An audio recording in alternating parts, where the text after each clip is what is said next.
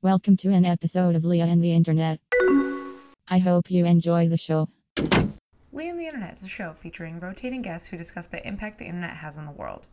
So, who's Leah Devon Sorrentino? I'm an artist, currently living in San Francisco.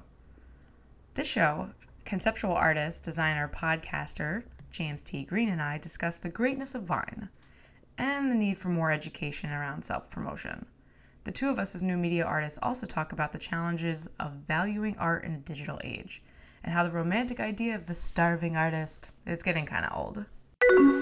I have James T. Green over the internet talking to me. How you doing, man? Hey. So tell us a little bit about yourself. So I am a conceptual artist and I am also a designer and developer. I own my own business called On the Firefly where we do design and developing consulting for small businesses, primarily folks in the arts. And I also do a podcast as well, two of them, one called Open Ended, where we explore the human side of technology, and another called Refresh, where we talk about more of the geeky side of technology. And yeah, Where can people find you online? all right, so my home base is jamestgreen.com. And from there, you can find my Twitter, underscore James T. Green. And I think that's where we can start. Okay. So two things about your introduction that I like. One, I also describe myself as a conceptual artist, and I don't know about you, but it's oh, I always pause when I say it. It's like Yeah. hard for me to say for some reason because I it's like oh, all art has a. Con- I don't know. It adds. I feel like it adds like a like a little douche hat for me. Like for some- Really, really. You know, I used to have that same feeling about it, but then I realized that I just owned it. Um, it just seemed like the easiest way to describe it versus saying, like, I am this type of artist or I am that type of artist, you know? So it's just like, you know what? Everybody's going to be that way in some kind of way. So, Yeah. Um, and then the other thing is, I love that you described my home base like as your Oh, yeah? website. so, two, one, I'm going to be now more empowered when I call myself a conceptual artist. And two, I'm going to start referring to my website as my home base. Like, Yeah. I'm going to steal that I've gotten used right to quick. this introduction thing. So, Yeah. And speaking about stealing, let's Oh talk about Vine. Yes. I, I've talked about Let's Vine a lot on um, the podcast, but I have noticed that a lot of my contemporaries, except for my few enlightened friends, are not super savvy or engulfed in Vine. And I'm in love with this looping video app. I know. I feel bad for everyone who is not up to up to snuff with Vine. Honestly, it's probably one of my best forms of entertainment. I actually judge people when I say like a Vineism, like something that's like really popular on Vine, and I can see in someone's eyes that they don't get it. I'm immediately disappointed, but I can connect with somebody immediately if I say something like barely and they look at me and they know exactly. it's like you it's like now my way of determining new friends. Like, Yeah, I was at I was at I was doing a hackathon over the weekend, and I made a "What are those?" reference to somebody who was wearing like some really whack socks, and like only one person who was in earshot totally hurt me. I and like I felt like the one are those like kind of migrated its way to the internet top. Like I, Yeah. I the internet being cream. like I would assume that one of those made it. But you shared with me a few looping vines and there's a ton out there. People take just normal videos and then like overlay them with trap songs or popular rap songs. I have a lot of feels about this. The positive Oh, I'm ones excited to learn about this. I'm excited to hear your feels on this. yeah, my the positive ones are Vine has revolutionized the way music is distributed. Seriously, I learn about so much music from Vine. I learn about so many artists that I feel like I would never have had an introduction to if it wasn't for how connected people were in Vine to the music community. I wasn't surprised at all when the app added like a music overlay feature because Right. it's like the modern day music video in 7 Right. seconds. And that's actually very very fascinating because it does really break down the sort of barrier to entry and making not only um, music videos, but also things that snap together on beat. Like I tried to make my own not too long ago, and I was just amazed at how easy it was. I made one in like five minutes. I'm definitely impressed by them like listening to their users and saying like, okay, this is what they're doing. Let's make it easier. I feel like Vine really shows like the pulse of youth culture. I feel that I have such a better insight into how much has changed from people who are, you know, 12 to, to I would say like 22, you know? Right, Uh, right. But then there's also the weird comfort of how much has not changed. Every time I see like a essentially like I hate school Vine or like I hate homework Vine, I'm just like, oh man, Like this is totally the same. It's just different music and different fashion. we feel like things are so different, but they're not, you know? But then I, I'm also like astonished by the creativity that can come out of Vine. People do some amazing work for seven seconds. And not with like Right. direct payoff. It's not like YouTube where you can get funding per loop, right? Or like per Right. play. It becomes apparent that there are brands and corporations who start, you know, funding some of these Viners to. Is Viner the word? I- Is Viner's the word, right? I don't know what the noun is for a participant of Vine. I think for the sake of argument, we could say Viners. yeah. Let's call them Viners. Yeah, Viners. It sounds like a hyper hyper winemaker. There is like sponsorship in that way, but there's just something about this like just this nature of wanting to be seen and wanting to be heard and wanting to be connected that is just really powerful for me. The flip side of that is when you go to like because they aggregate their channels as like most viewed and then um, which I really like, you can do in real time essentially happening now. And that's when you see like more of an underbelly in terms of there's a lot of people who especially teens or young kids are trying to express something with this platform in this like very awkward teenage way. And then that brings me to like another moment of remembering all the times where I had no idea what the fuck was going on as a kid. and I I don't know what I would have done if I had that type of platform. And like you can sometimes like watch little kids like look into the camera and be like, I'm ugly, and then see this on loop where it's like, I'm ugly, I'm ugly, and I'm like, oh, this is so painful. Yeah, I mean, I was definitely having a conversation with a few people about this, and just this idea of I have no idea what the fuck I would do if I had ubiquitous connections to the whole entire world in my feelings. you know? Even just podcasting or things of that nature. Like, I thought some pretty fucked up stuff when I was a kid. Right? And I just know for a fact that so much stuff will come back to bite me right now.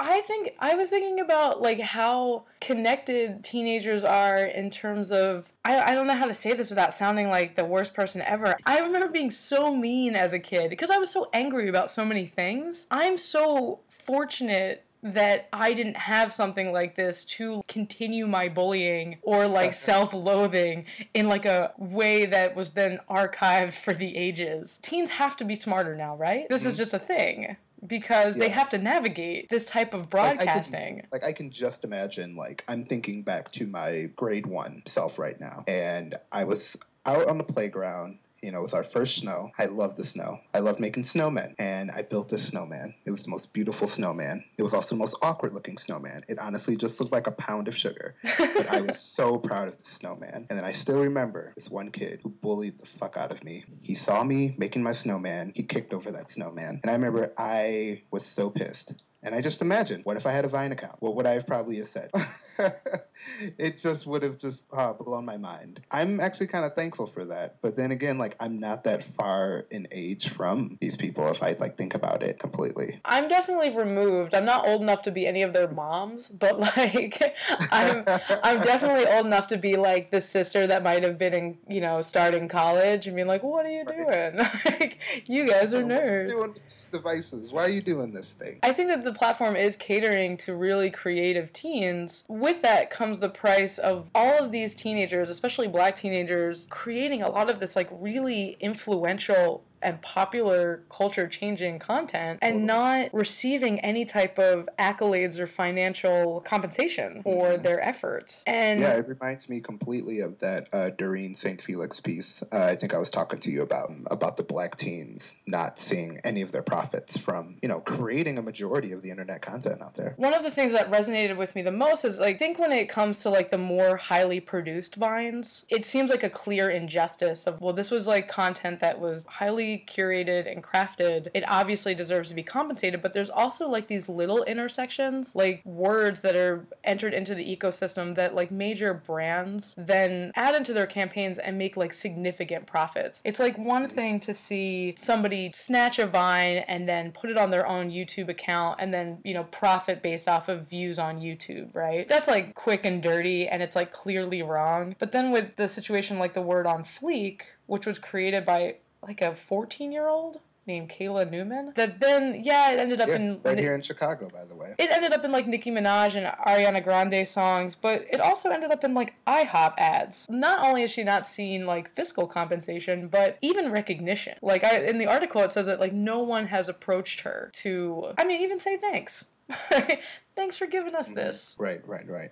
And that's something that actually, you know, fascinates me almost on the daily. And it's this idea of um, ownership of culture, especially with the dissemination of the internet. I mean, there's the added benefit of being able to share like a day in the life and anyone being able to see it, but then it also makes it much easier for people to then steal it in a way. You know, like the way Peaches Monroe talked is the way I hear a lot of kids whenever I take the bus to go down to um, work or anything. Like I hear people talk, and it's even how I like my family members talk. And without the internet, that would just stay within our own cultures and be away from people that's like, oh, that's great. Now let me take that. And I also think that the internet has created a situation where it has spotlighted and and manipulated and used, especially like cultural language, especially Black cultural language.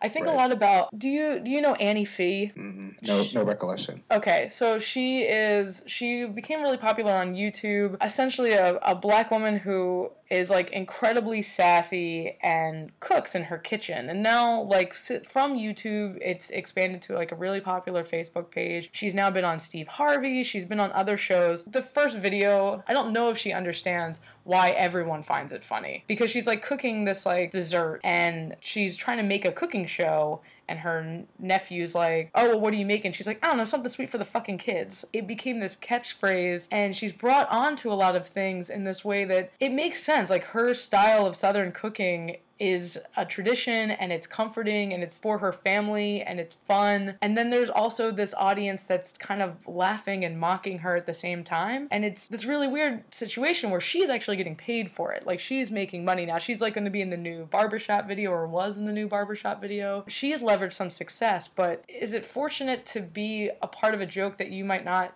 be aware of? I don't know. Um, I personally think that it's okay because this is something that she's owning. This is something that she is actively participating in. And I find the fault of the people that are laughing at her.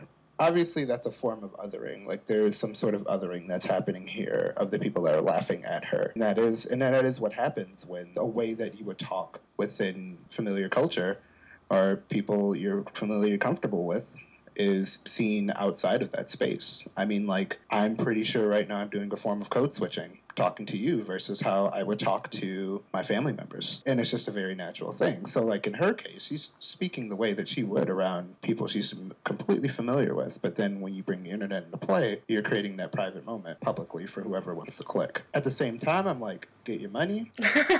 But I mean, it's something to think about critically. Like, why are people not laughing with her but at her? In the case of the teenagers, I feel it is the same sense of I don't want to call Fee exploitation because she does own her brand. Now everybody that's producing all of her work is conscious of what makes her successful. With the teens on Vine, I don't get the same sense of mocking as I do with something like that blatant like Fee. Unlike Aunt Fee, they don't get the choice to own their content anymore. And that to me is like what's really troubling in, in terms of You also find it troubling the uh, sort of watering down of culture. Absolutely. And about to say that the internet is this pioneering disruption and progressive platform that I want it to be, where people get to have their own voice and get to show their culture and their interaction. But what is happening, so much of these infrastructures are, are out of the control of the users, is that instead of celebrating subcultures, we are exploiting subcultures instead of providing avenues for black teens to have a voice we're giving them a stage and then collectively taking the power away from them it seems like a really troubling dynamic most people aren't recognizing Okay, so how do you feel like brands could be better participants in internet culture? Let's Yeah. say IHOP came across the Peaches Monroe video, first time they ever did. What would you have felt like would have been a great next step for them versus saying, "Oh, this is great. I'm going to snag this," without giving credit. this is where it becomes hard because it, it's the discussion of does the brand have the response like the social and conscious responsibility? The idealistic version of this is that they do and that they reach out to her incorporate her into the campaign or compensate her in some way. That would be the ideal version but the way that our society is set up and the capitalism that we've allowed to form is that there is no social responsibility of IHOP. Then we have to rely back on the users of being upset that a brand would exploit our community that way. At some point, when does, you know, me, for example, like we're talking about this because we see some type of fault in it, or at least I see a fault in. I'm assuming you do as well. I can, with my dollar, not go to IHOP. I can use this platform to talk about how I think it's wrong, but there's not a critical conversation happening amongst people who use social media in general. If we're going to have this community that is okay with watering down all of these subcultures and sub communities, then they need to be advocates when those communities are exploited. And that's just not happening. I feel like the biggest step would be, um, and I believe it was kind of mentioned in the Doreen St. Felix piece on the Fader, is this idea of, of um, education hmm um, to these communities and giving people more and more information on you know what it takes to copyright and what your rights are when producing art entertainment stuff for the internet. That way you can better on hold on to the things that you create. And i've seen that become more and more popular um, with a, especially out here in chicago a lot of um, different after school programs are focusing a lot on production of art and design and actually thinking more about the business side of it. I think that's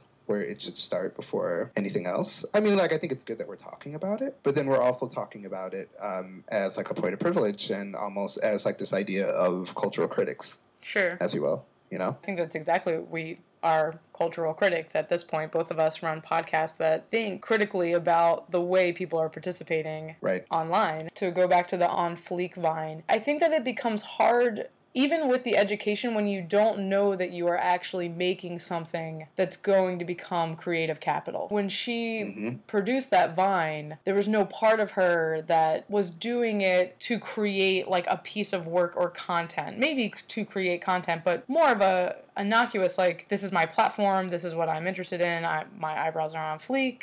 I'm, you know, I'm done. Like, it wasn't. But to Yeah. but to be fair, who's to say she wasn't? Who's to say that she posted that with the mindset of, yo, this is something that I love this word. I think that this word is popular enough to me that I want to share it to the world. Like that very well could have been her thought process, but we don't know. I'm basing that off of the assumptions of the article of right. when right, she, right. when she said like oh i created this word and that's cool there's a sense of like understanding that people are now profiting off of it and it seemed overall she was uh, content with the idea of just contributing something new to your point with some education around these topics and how to protect yourself from you know copyright and being exploited or how to own your intellectual property might have given her a different perspective in terms of when the word became so ubiquitous in our culture that she could have had some type of claim or ownership to it. Yeah, and that's kind of like the strange double-edged sword of um, not necessarily the internet, but more along the lines of social network platforms that are owned by larger companies. Mhm. Is that you exchange the idea of exposure for the ownership of information, all within what those things, the service agreements. I forgot what those things are called. You click the the- thing that you don't read when you sign up. There's there's lines in there that says like such and such owns this data and you have the right um, all this jazz. So yeah, it's, yeah, I'm actively participating in this like idea that I can reach a larger audience in exchange of me not owning this. I mean, like she could have posted this video on her own private server to her own private website and those type of things. And granted, she would own the content, but it would not have gained the popularity. That's such a great point. All of these platforms are in agreement with a company. It's not this free space that exist that we are paying for. We are in many other ways, fiscally and emotionally and time wise, but not directly. What resonates to me in terms of focusing on the teens in this space, you know, we started the conversation talking about how teens are possibly more savvy or smarter or adapted to this type of visibility and vulnerability of social media. But on the flip side, there still is like the amount of time you've been on earth and understanding the repercussions of your actions is not something that even at 32 I'm like super or I'm 31. I'm super I'm super confident about. Yeah, that's completely fair. You shared with me a podcast, uh, Desus and Mero, about how they're actually creating commercial viability with their cultural content. It's something that I see incredibly fascinating um, because I remember, you know, coming across their accounts like a couple of years ago, and all they did was just tweet. They were just like two regular dudes from the Bronx borough of New York, and they just tweeted funny things, and that was just their thing. Like they just existed on Twitter. What really began to be interesting was larger brands and online publications became aware of them and I I want to say Complex was the first people to reach out to them to give them their first podcast together, and then that's when it's sort of like you're legitimizing your brand of comedy mm-hmm. through the stage of someone else and having it exist outside of a social network, which then again introduces itself to more traditional methods of payout.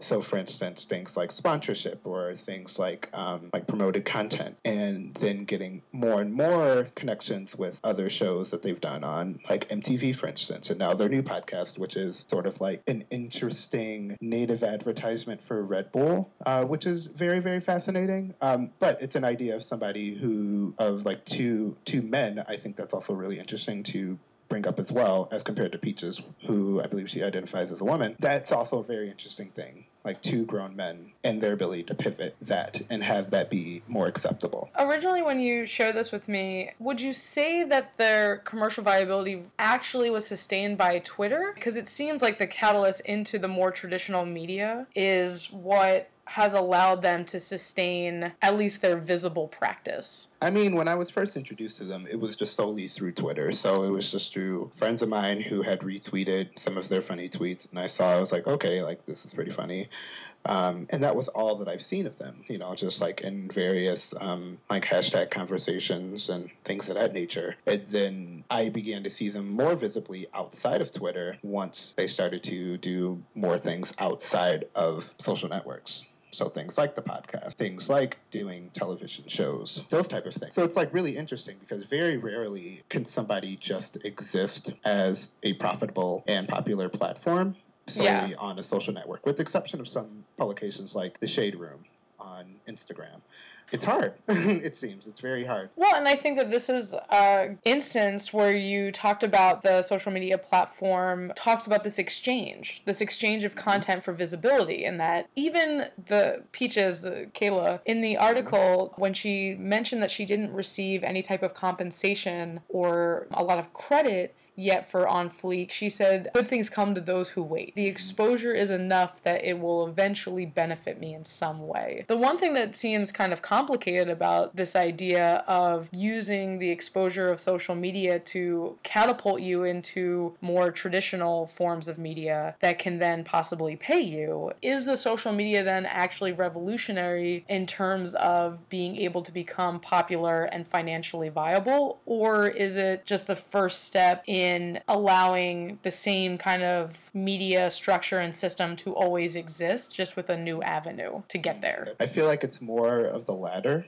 at the moment, just mainly because there's still a there's still the problem of monetization, mm-hmm. at least for the individual user. You know, like social media has no issue with the companies getting rich for this type of thing. But if you're looking to solely get rich or even not even rich, but just make a comfortable living is ex- existing on a social media platform. You're pretty much nuts. I Yeah. mean, like ev- every, everyone that I everyone that I know of that like has like fairly large social media platforms. It's not because of just they're great at social media. It's because they do something great outside of it, and the social media platform acts as like a megaphone to all the cool shit that they're doing. You know, very rarely do you know somebody that is like just popular online just because they're great at being online. You know, it's because they're adding some sort of value to the conversation or value to whatever it is that they create. that idea of being popular to be popular, right? Just being really good at social media is kind of a delusion that I think a lot of people have sold themselves in terms of of like Let's talk about it.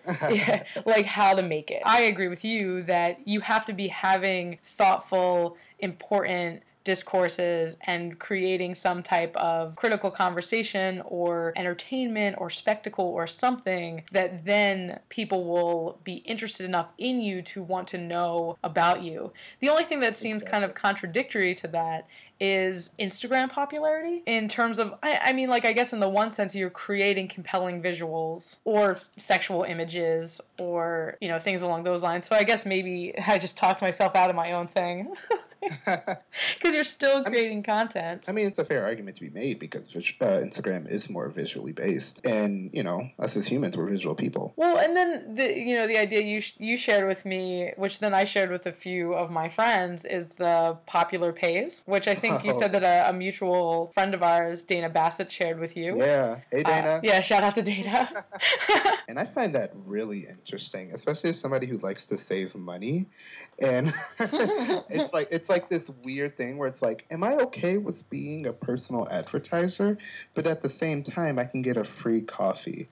I feel like we should set it up a little bit for people who, who have no idea what Popular Pays is. What happens is, um, let's say you pull up the app, and it's kind of like uh, Foursquare, which is a very popular um, recommendation engine for Was. businesses around you that are linked up with the Popular Pays service. And if you have, let's say, 500 or more Instagram followers, and you start to unlock these deals for free, usually it's food, usually it's coffee. For some businesses, it's clothing or things of that nature. And in exchange for this free item, you just have to Instagram the item that you get and tag the business and popular pays in it. So, good example is over towards the co-working space I work at, there is a Stan's Donut. Fantastic donut shop. Love their food, love their coffee. But if I had 500 Instagram followers, I could go in and get a free Stan's coffee in exchange of me posting a photo of that coffee on Instagram. So it's this weird exchange of brand visibility through your personal platform. So it's kind of like a strange native advertisement in exchange for free things. yeah, I I as as you to go through a dissertation. No, no. here, you know, like again, I didn't download the app. I'm not popular enough for it. You shared this with me. Uh, I shared it with a few of my friends who have like uh, Emily Eaton, who ha- was a previous guest on the podcast, whose like goal is to be like Instagram famous to get paid for it, and talks about it all the time. And she does post these very compelling pictures. So I, sh- I sent this over her way, but I didn't really think too much of it in terms of until you just made that very articulate description of how this works, of how scary it seems that we would negotiate with ourselves the loss of our personal social media profiles for the exchange of like a coffee. I'm actually going to challenge you on that Okay. because I used to think it was fairly scary too until I realized that how many of those free concerts that you've probably and myself have gone to that have just been sponsored by large beer events. Have you gone to any one of those before? Did go to one by Chipotle before. It's actually very interesting. Like you'll find out about these quote unquote secret shows, and it's like you have to email in order to get in for free. And in exchange, like you have to go in and like you take a photo in front of this large branded thing, and you get free drinks and stuff. But in, in the end, and the, also in like the fine print, um, it's like you're being photographed for this event, and then you see the images later on, and they're actually used for a commercial. So in exchange, you are again trading free goods in exchange for free publicity. Sure. So it's like we're all in, we're all in this wild mixed together world of commerce, whether we like it or not. Because the model that you just explained has been happening for a long time. The corporately sponsored event that's quote free for users. I Right. think that it's interesting that we are allowing this to move on to a digital space. I think that that so much of the conversations I've been having lately is about I've been engaged in prior conversations where people talk about the internet as this like really scary place that allows all of these negative things to happen. And the more conversations I've been having is it's becoming a reality to me that the internet is just starting to become a mirrored reflection of our offline lives right? There's nothing Exactly. different. There's there's things that we have negotiated and come to terms with and kind of are allowing to happen to us without much questioning in our real life quote real life. This is all our real life but offline Right. life. And I find it interesting that we are allowing it to move to our online life because there's a lot less visibility into what we lose freedom wise or expression wise online because like with the free event you, since you're physically there you see a lot of the infrastructure. You don't necessarily know all of the conversations that happen about what will the marketing will be after the content's created from the event. But you see mm-hmm. it happening where most users online have no concept of the infrastructure that they're participating in the data that's being collected where that data is going who it's being sold to outside of. But it is strange that so many things that happen offline are starting to happen online in like an almost seamless transition without Mhm. too much and- critical thought Yeah, and I agree with you completely on that. And that's why, like, I personally find it a huge annoyance when people try to separate the worlds between, like, quote unquote, offline and online. Like, it is. It's an exact replica of how we live our lives. It's just extended through the digital sphere, you know? And that's a whole nother conversation. Maybe we should do another episode on that about this idea of people, quote unquote, disconnecting when they're online. We're having a conversation right now. It's an amplification. It is. It's um. It's just like your real life, just times three because you can connect to many different people. especially for places and spaces that are geared towards communication and connection to even though it is the world wide web and our reach is really far we're usually talking to a very small segmented audience in terms of like my friends now posting coffee pictures so they can get coffee for free or clothing Right. it's a different type of marketing than ever before because I'm taking the picture as a sincere statement from a friend. I'm not necessarily looking at it with the bias of, oh, my friend must just really like that coffee, not my friend's getting this coffee for free. Yeah, and that's especially true with Instagram because the whole juice of that matter is that that image of that product is being passively co-signed by seeing your friend's avatar in the upper left-hand corner of the UI versus scrolling past a sponsor post and seeing like Stan's Coffee in the upper left-hand corner. It's stronger. It's much stronger. It's much it's much stronger. Yeah, and speak of Stan's, if you want to sponsor this episode, you should. You don't know. I could be beta testing a new version of Popular Pays where I go on podcasts and talk about different brands. Right? And they're using voice recognition and every time you say Right. sans, you're getting a dollar. Right. You Yeah, bastard. literally, I'm- I'm looking at my phone right now, and I keep getting push notifications. that I'm getting like dollars and dollars popping into my bank account every time I say Stan's. Stan's, you should go to Stan's. I think that this is a perfect segue to talk about how, like, with all of this kind of socially driven marketing and socially are able to, you know, connect data and statistics, what seems interesting, especially with talking about Instagram, is that now are these values of understanding quote unquote worth you know with popular pays the more people the more popular that you are the more likes you have the more stuff you can unlock and get. Is this concept now dictating how digital artwork is being viewed how artwork in general online is being valued. I'm just saying, especially as to both of us that do primarily make work that is digitally native, you know? you mentioning like spon- like uh, like a sponsored podcast or something along those lines. Usually there's a conversation of like oh you do a podcast. What's it about? How often does it come out? And then almost immediately how many people listen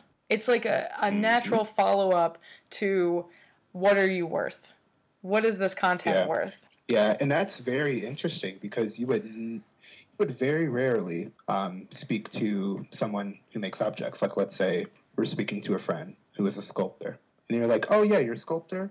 That's awesome. What do you primarily work in?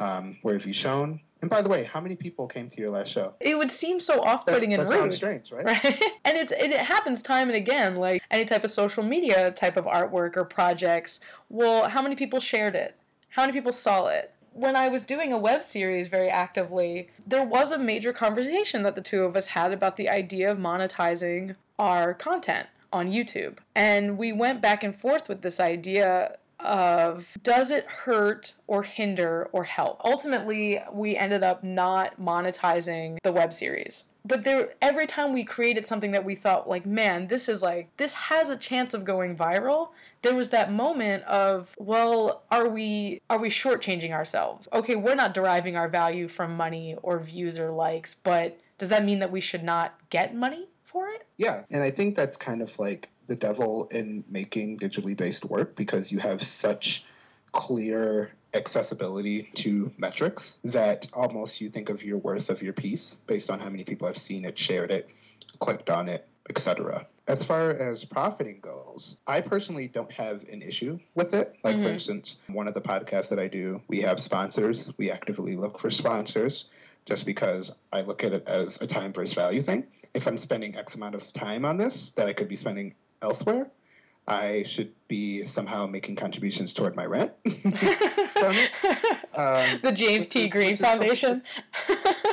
Right, right. And I think like that's something that especially as artists we should be talking more really about. I'm completely against this romantic idea of like the artist has to suffer for creating culture and not have money. Like more people should talk about money. More people should be like, yeah, I have no issue with my digital art being a monetized thing, you know? No, absolutely. And like the to clarify, the problem that we found with the monetization with YouTube is that there would be an ad that played over top of the content because that's how you, they Right, make their and money. the. Yeah. So it was more about like compromising the visual component of because we were finding based off of metrics that many of our users were watching our content mobilely and having a mobile ad Mhm. pop up on a web series is really a nuisance and most of the time can cause somebody to stop watching. Very true. To your point, I get infuriated at the idea that artists try to pretend that they're not involved in a capitalist system when art is one of the most foundational points of like traditional capitalism. And I feel that the whole artist suffering thing, like you're talking about, it's usually the suffering artist in 2016 is designated to women and people of color. So I don't think that most artists that are that are male and white don't have to make the negotiation of being a starving artist. uh, Or, or to expand on that further, the majority of those that may consciously choose to suffer, quote unquote, suffer, have the backbone of a stable foundation To lean back on. even with education comes stability. At this point in my life, even though uh, my family doesn't have the financial backing, if I completely, you know, if I decided to not work for a living and I decided to, you know, do the suffering that you talk about, because of all of my education, I have a, a a strong foundation of at least friends that could support me. I will never be homeless Right. at this point in my life. I gotta really burn some bridges to do that. And maybe I should stop saying I will never be homeless so people don't p- prove me wrong. But like, um, They're to be like, oh, we're to make sure. but I also think that it's really easy for traditional artists to talk about this idea of anti capitalism because the digital space seems so aligned with consumerism. But to me, creating traditional objects are so much more rooted in the exchange. Like, like common commerce exchange, right? A, a painting is easy. Yeah, because you know. I was just like really vibing on your point. Um, like the exchange of a product hand to hand, there is that actual physical trading of goods, especially in a traditional sense. I just immediately thought of like another Doreen St. Felix um, piece that was about Rihanna that she wrote for um, for Pitchfork.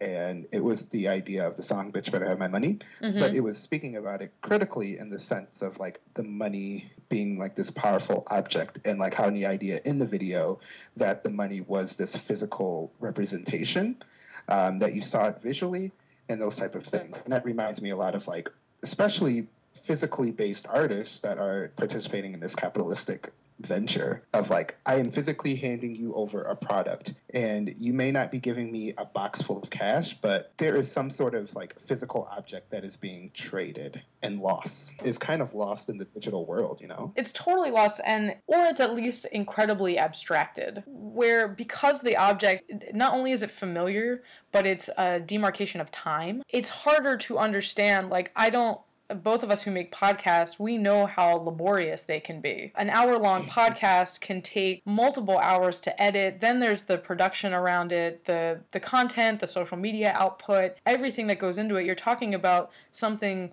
that takes a really long time, but it's not that time isn't as tangible as when it's in a painting or a sculpture. The mm-hmm. craft isn't as tangible. You can when you listen to a podcast that's produced poorly, you can tell immediately, but when it's produced well, you're not thinking about it. And that's not the same Right. with traditional making. The same thing with digital art. Like to most people when something is produced online, it's almost like magic. And then there's an assumption because it's you created with technology, it can be done quickly. And that's just not the case. So it's twofold. It's hard for non digital people to understand the significant amount of parallels that there are between traditional making and online and digital making in terms of like effort and craft and purpose and time. But then there's also the complication of, well, I want to own something and I want to have an exclusive view of it and I want the scarcity of it. And online work just doesn't allow for that to happen, which I think is an amazing thing. And I also think that the fact that online work challenges the idea of exclusivity, scarcity, and is really important to where art can eventually go. I think that things be, Right. our world is still so tethered to this whether every artist wants to pretend that they they're not a capitalist or when you make objects and you put them into this system, that's what they are. They're objects. They're things of purchase. Like that's how people view them. Mm-hmm. Right, and you and you brought up two great points that actually is helping me kind of connect the dots. So I think maybe you might have answered your question about why statistics are so tethered to digital artworks, and that's the idea of like that is the only form of sort of physicality or proof that somebody can have because there's no exchange of physical objects. That's like okay, what is the only piece of proof that I can have? What is the only quote unquote fact that I can see? And that's the numbers. hmm Yeah, and then the second point, I just forgot. you said a lot of good stuff there. the reason that statistics become like you're saying so important to digital work is statistics and data are so tethered and aligned to production and money in this new commercialism that we're experiencing because the arts unfortunately have been so tethered to money the only way to understand most people to understand art's value is to know how much money they can make off of it it's not sad when you're on the right end of it but it is an un- it, Right. it, it is an unfortunate situation in terms of the way we're allowing you know all of us to derive value from art that it's still Sure. so connected to this idea of money when the message and what it's saying and what it's doing is supposed to be the most important thing. To take this all the way back to the beginning of the conversation where you called yourself a conceptual artist and how I've wrangled with that idea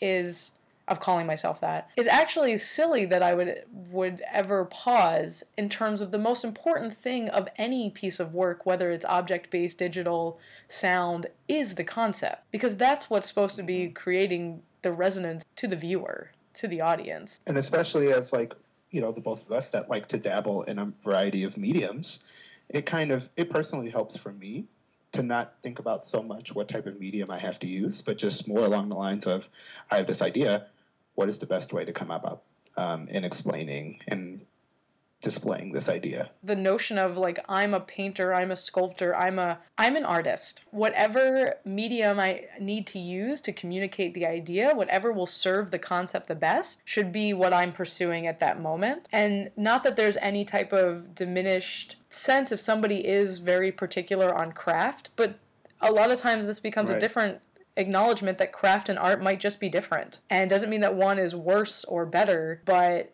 we can't keep relying on the mastery of craft to define art because the mastery Mhm. of craft think- becomes too tethered to money. Yeah, and I think that that actually reminds me of the second point that I was going to tell you. This Yes! idea of like craft and art. Yeah, thanks for pulling that out of me. The idea of time, and especially when it comes to digital art. And I think craft is also lauded because craft usually is seen as something that is laborious and Mhm. time consuming. And especially when it comes to digital work, the time may be much lower in producing like a website based artwork. If you're good at making websites, it may have taken you an hour to create the work, but you may have been sitting on the idea for months. Yeah. It may have been a very research heavy project. It's a very mentally consuming project. And just because something takes an hour to create, to quote unquote create, doesn't discount the value that it brings. Oh, no, absolutely. You kind of fool yourself when you're in art school that if you spend a lot of time on something, it has like an inherent worth.